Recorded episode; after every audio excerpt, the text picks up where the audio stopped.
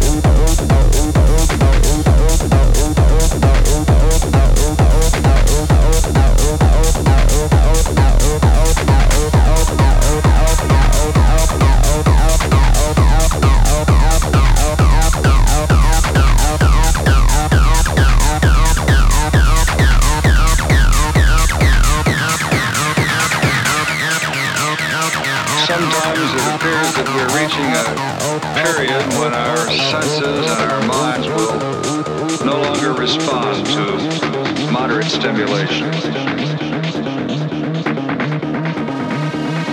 Life is visceral rather than intellectual.